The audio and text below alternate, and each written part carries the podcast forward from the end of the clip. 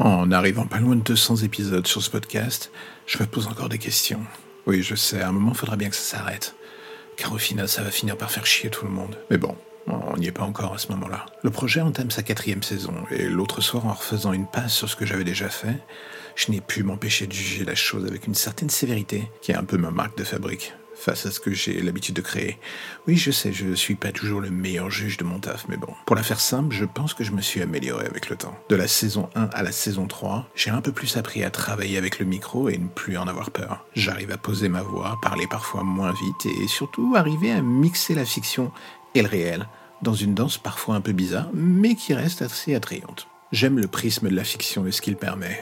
On met toujours de soi dans ce que l'on écrit de manière consciente ou non d'ailleurs. Et ce qui est intéressant est de voir si cela touche une corde sensible chez le public, si l'on arrive à tendre sa main dans une direction, vers un ou une inconnue à des dizaines ou des centaines de kilomètres. Dans les stats, je voyais que le podcast a des origines d'écoute dans près d'une quarantaine de pays. Autant de gens qui sont là derrière leurs écouteurs de manière récurrente ou accidentelle, à écouter ce que je dis, à se dire que cette fiction est pas trop mal, ce moment de parler est un peu redondant, et j'en passe. Dans le fond, je ne sais pas vraiment ce que vous pensez. Avec le temps et des discussions avec certains de vous, pourtant, je commence à le découvrir. Le portrait qui s'en détache est intrigant. Au début, en lançant ce projet, je voulais juste faire de l'horreur.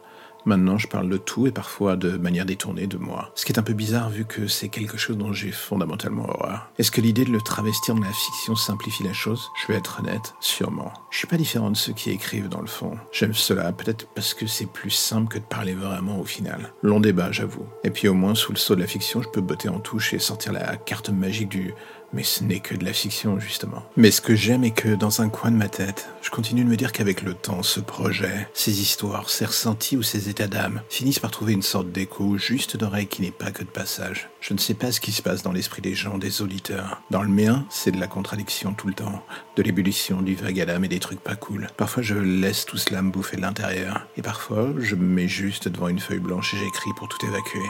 Et parfois j'ai la vague impression que cela parle à des gens, ce qui me laisse penser que dans le fond, l'imperfection de mon esprit n'est pas une singularité dans le grand bordel de nos existences. Il y a des gens comme moi. Est-ce que j'écris?